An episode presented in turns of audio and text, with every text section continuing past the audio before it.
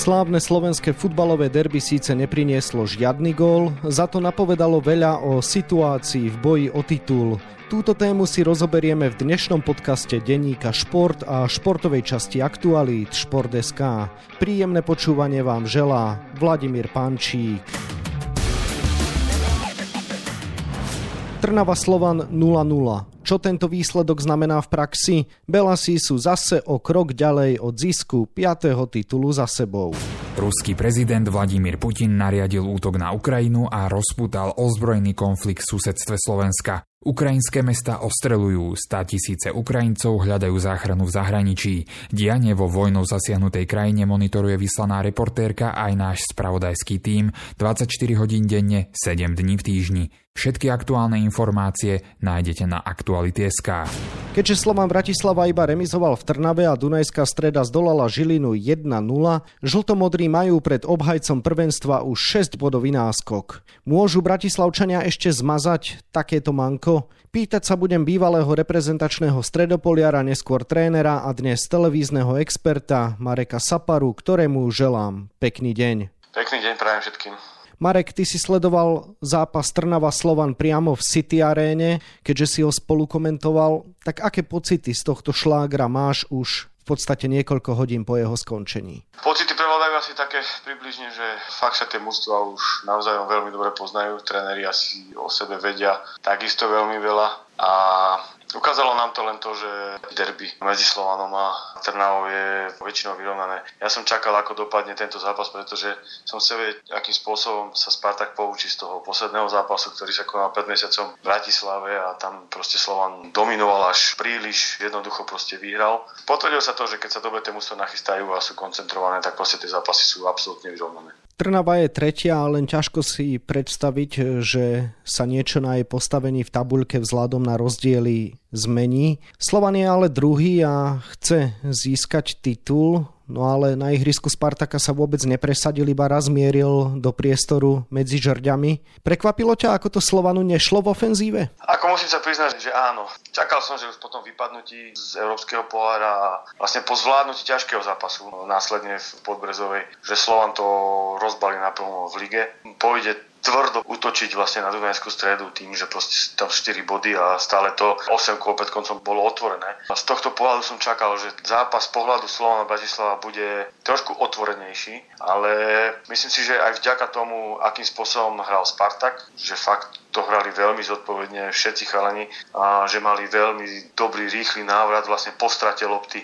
To, v čom je nebezpečný Slovan, nedovolí im to vlastne využívať tie herné situácie, čiže nejaký rýchly protiútok, zapojiť tých nebezpečných hráčov v ofenzíve. Veľmi dobre prehustovali vlastne územie pred ešte pokutovým územím a v pokutovom území to bolo úplne husté. Takže tam Slovan nevedel nájsť nejakú cestu a z toho pohľadu samozrejme aj pre mňa je trošku prekvapivé, ako málo ofenzíve si vytvoril Slovan. Keby sme to teda zhrnuli, Slovan nehral až tak zle, ako Trnava hrala dobre? Slovan nehral zle z pohľadu toho, že proti komu hral a keď sme to brali úplne do detailov z tých taktických pokynov a z toho všetkého, oni plnili vlastne do bodky všetko. Tam samozrejme v týchto vyrovnaných zápasoch je strašne dôležité, či vám napríklad vyjde nejaká štandardná situácia, alebo proste či sa niekto individuálne presadí v tej ofenzíve. Tam, kde to už je ťažko nejakým spôsobom natrénovať, alebo že by do toho nejako vstupovali tréneri. Tam to musí byť proste tých situácií, ktoré to vyplýva na ihrisku, také spontánne, proste niečo prekvapivé a kvalitné. Tam sa proste tým individuálne kvalitným hráčom Slovana nedarilo. Spartak hral fakt dobre koncentrovane. Oni práve, že mali v určitých momentoch a hlavne v prvom polčase oveľa viacej situácií na také rýchle prečíslenie, dostávali sa do tých situácií, ale oni končili v predfinálnej fáze. Slovan sa ani do takých situácií nedostával, že proste zo Spartaka Trnava mne prišlo, že hráči po zisku lopty chcú hrať rýchlejšie a priamočiarejšie hneď do protiútokov, ale tam vlastne im vyšiel asi jeden alebo maximálne dva protiútoky, čiže pri tej situácii, kedy Tajvo vlastne prestrelil bránu, tá bola asi taká tá najväčšia a potom ešte nejaké také strely. V prvom počase Azevedová zblokovaná, ale celkového pohľadu si myslím, že Slovan nehral zle, ale v tej ofenzíve vlastne individuálne sa nedokázalo presadiť. Hovoríš, že Slovanu chýbal možno nejaký moment prekvapenia, možno niečo spontánne a možno aj nejaká tá väčšia kvalita v ofenzívnej fáze, ale práve tieto atribúty dlhodobo zdobia Vladimíra Vajsa mladšieho a Georgiho Čakvetadzeho. Obaja boli na ihrisku. Sklamali ťa výkonmi? Nie, že by ma sklamali, ale dá sa povedať, že to nebol ich optimálny výkon. Je to spôsobené aj tým, že napríklad oni potrebujú samozrejme dobrú ponukovú činnosť od ostatných hráčov. Keď oni majú loptu. Čakvetadze sa mi zdal príliš ležerný v niektorých situáciách, ako keby si myslel, že situácie ako keby vyriešili samé v tej ofenzíve a proste on keď tú ponuku nedostal, tak väčšinou tú loptu stratil a Vladovajš takisto v niektorých situáciách čakal možno skôr nábehy tých hráčov, čakal nejakú kombináciu ponuku, kde by mohol byť on ten, práve ktorý to v tej finálke už vyšperkuje a práve do toho ich Trnava veľmi často nepúšťala. Oni keď aj dostali loptu jeden aj druhý a snažili sa aj driblingom prejsť tú jednu líniu v nejakom strede pola, tým, že nemali dobrú ponuku, tú hru vlastne spomalovali, dlhšie držali loptu, lebo čakali na tú ponuku a tým pádom dali čas e, hráčom Spartaka Trnava sa rýchlejšie vrátiť. A tým, že to oni robili veľmi poctivo, tak zatvárali tie priestory a tým pádom ani Čakvetadze, ani, ani Vlado Vajs nedokázali nič také e, vymyslieť, aby si vypracovali nejaké golové šance pre svoje mužstvo. Mňa osobne prekvapilo, že tréner Slovana Bratislava Vladimír Vaj starší zostal napriek výsledku po zápase veľmi pokojný a zdôrazňoval, že Slovan má stále všetko vo svojich rukách. To je všetko pravda, keďže má ešte k dispozícii dva zápasy s Dunajskou stredou, ale 6-bodové manko na lídra sa dnes už javí 7 kôl pred koncom ako veľmi veľké. Zaskočil ťa možno prístup kormidelníka Belasi, ktorého konec koncov aj ty veľmi dobre poznáš z reprezentácie? Čakal som práve ešte na tie rozhovory priamo na štadióne, čiže som si ich vypočul a neprekvapilo ma to, pretože viem, aký je tréner.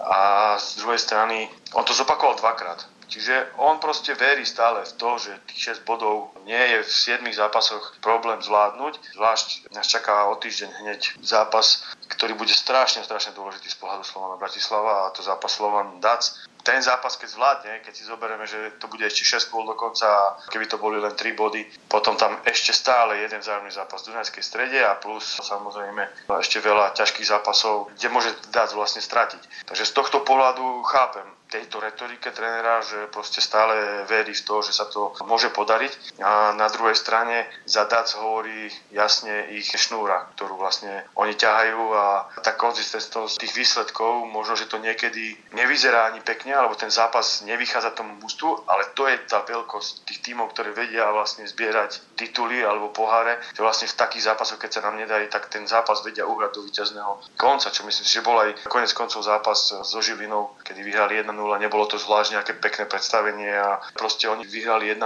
uhrali zadu 0, čo je strašne dôležité a proste pripísali si 3 body do tabulky. Takže z tohto pohľadu to bude veľmi, veľmi zaujímavé, ale chápem ten postoj trénera Vajsa, že proste ešte to nebalí, nemá prečo baliť, ešte sa hral 21 bodov a presne tak hrajú ešte dva zápasy medzi sebou. Tréner Slovana Bratislava Vladimír Vajs teda verí v piatý titul pre Belasich po sebe. Ty si jasný názor deklaroval ešte po skončení jesennej časti, keď si povedal, že Belasi za titulom dokráčajú. Stále si to myslíš, alebo už nie si taký presvedčený? Ja na tom názore nič meniť nebudem. Proste teraz prichádza fáza, tá časť ligovej takej tej skúšky, že či máte dostatočne kvalitné, skúsené mústvo, ktoré vie zabrať v krízových situáciách. Ich prvá skúška príde teraz, v nedelu, kedy vlastne idú na Slovan a tam bude tá prvá skúška. Oni ten prvý zápas zvládli, doma remizoval so Slovanom, to bol kvalitný zápas, keď tam bolo to ovplyvnené aj nejakou červenou kartou, ale teraz kolo po kole vlastne na nich tlak bude narastať, pretože majú 6 bodov a vyzerá to ako komfortný náskok, ale zdanie môže často klamať. Čiže jeden zápas zlý pokazíte priamo proti Slovanu, už ste na troch bodoch a tam sa práve bude rozhodovať o tom, či individuálne v hlavách to niektorí hráči dokážu zvládnuť. Do toho prišlo zranenie Nikolu Krstoviča spoločne s Robertom Polievkom, najlepšieho strelca našej futbalovej ligy a teda top kanoniera Dunajskej stredy. Môže byť aj toto kľúčový moment, ktorý tak povediac tvoju prognózu zachráni? No je to dosť možné. Neviem, v akom stave Krstovič je.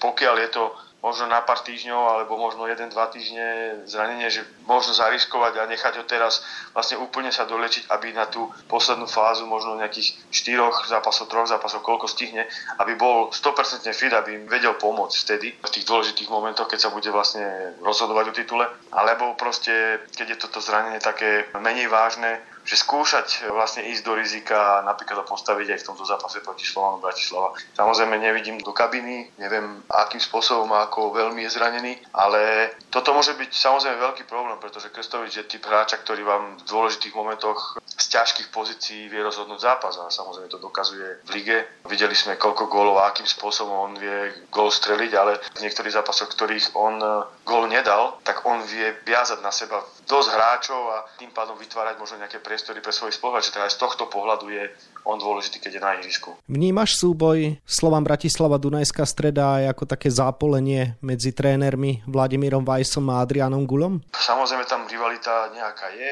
Mňa teší to obidvaja slovenskí tréneri pri dvoch momentálne tabulkovo najlepšie postavených mústvach. Toto ma veľmi teší a že je to také zaujímavé, aké to bolo po minulé roky. Proste každý sme si mysleli, že Slovan to jednoducho už dokrača k titulu. A myslím si, že stále ten Slovan má väčšiu šancu vyhrať titul, aj keď je 6 minus. Ale proste to mužstvo je predsa len lepšie na tom, čo sa týka tých takých ťažkých zápasov aj z Európskej ligy, aj zo Slovenskej ligy. Myslím si, že v týchto momentoch bude práve rozhodovať to, kto má väčšie skúsenosti z týchto dôležitých zápasov. A tá rivalita je jasná a je v poriadku absolútne, ale myslím si, že sa oni obidvaja navzájom veľmi rešpektujú, čo bolo vlastne vidieť po ich zájomnom zápase na tlačovej konferencii, ktorej som bol v Dunajskej strede, že proste ten rešpekt tam je a úcta jeden voči druhému, aj keď sú rivali, ale tie mužstva vedia nachystať do takýchto ťažkých zápasov a ja sa práve teším na ten ich spoločný súboj práve teraz, keď to už začína vrcholiť tá naša liga. Sám som zvedavý, akým spôsobom Ajde Gula dokáže nachystať svoje mužstvo na zápas proti Slovanu. Tréner Adrian Gula mal v minulosti problém dosahovať výsledky, hoci jeho mužstva si pravidelne mohli tak povediať vyslúžiť titul Miss Sympatia. Zdá sa, že v tejto sezóne je všetko inak. Ako si spomínal, Dunajská streda zvláda je zápasy, v ktorých nie je herne lepšia. Spomínal si posledný zo Žilinou, ale napríklad aj s Trnavou vyhrala napokon poľahky 3-1, hoci v poli to bol absolútne vyrovnaný duel a miestami bol Spartak lepší. V čom sa tréner Adrian Gula zlepšil, že zrazu jeho mužstva zvládajú takéto zápasy? Ako hráč, tak aj tréner samozrejme tým, čo robí a s tými skúsenostiami, ktoré naberá postupne v svojej kariére, sa vie poučiť zo situácií, ktoré možno jeho mužstvo nezvládlo predtým a dobrý tréner, keď sa poučí, vie na to zareagovať, tak myslím si, že Adrian Gula je presne ten typ trénera. Keď sa s ním rozpráva človek, tak to je proste až neskutočné zanietenie do toho futbalu, že proste on s tým žije neskutočne. A keď sa toto zanietenie jeho prenáša na mústvo a to mústvo to vníma, že proste to mústvo je dobre postavené a zložené dobre charakterovo, plus e, samozrejme je tam nejaká určitá kvalita, čo teraz momentálne v Dunajskej strede sa stretlo, tak potom to môže vypáliť presne tak, ako to teraz je a môže atakovať Dunajskou stredou prvé miesto, ale bojovať až do konca o titul proti silnému Slovanu. Ono sa im to samozrejme môže podariť. Otázka je presne to, že či už to mústvo je tak dozreté a takým spôsobom sa bude vedieť vyrovnať možno s nejakými absenciami, ako je napríklad Krstovič. Teraz nehráva Kalmar, dobre, nemá takú športovú formu, ako mával pred zranením, ale proste je to hráč, ktorý v takýchto zápasoch už niečo dokázal a je to predsa len aj reprezentant Maďarska a nejaké ťažké zápasy má za sebou, ktoré ich teraz práve čakajú. Takže či ostatní hráči práve teraz, keď sa ten tlak zvýši na nich, budú vedieť byť schopní na tom ihrisku reagovať na niektoré situácie, ktoré ich teraz čakajú a zvládnuť ten tlak takým spôsobom, aby preniesli to všetko, čo od nich tréner Gula chce, takým spôsobom do zápasov, akým sa im to darilo za posledné obdobie. Marek, ako by to už bolo, keby sme ťa na záver nenechali zaprognozovať, takže jeden šláger je za nami, druhý nás už tento víkend čaká. Slovan Bratislava, Dunajská streda, tvoj tip, ako to dopadne? Ja si myslím, že Slovan ten zápas vládne s Dunajskou stredou doma a ešte veľmi zamotá boj o titul. Uvidíme, či budeš mať pravdu. Toľko bývalý reprezentačný stredopoliar, neskôr tréner a dnes televízny expert Marek Sapara, ktorému ďakujem za rozhovor a želám ešte pekný deň. Pekný deň všetkým. Boj o ligový titul budeme ďalej mapovať na webe Špordeska a takisto v denníku Šport. V jeho dnešnom vydaní nájdete okrem iného aj tieto témy. Kým Slovanu Bratislava sa zisk titulu stále vzdialuje, David Hansko je k prvenstvu v holandskej lige bližšie. K triumfu jeho Feyenoordu na trávniku Sparty v Rotterdamskom derby dokonca náš futbalista prispel aj gólom, nie len výborným výkonom v obrane.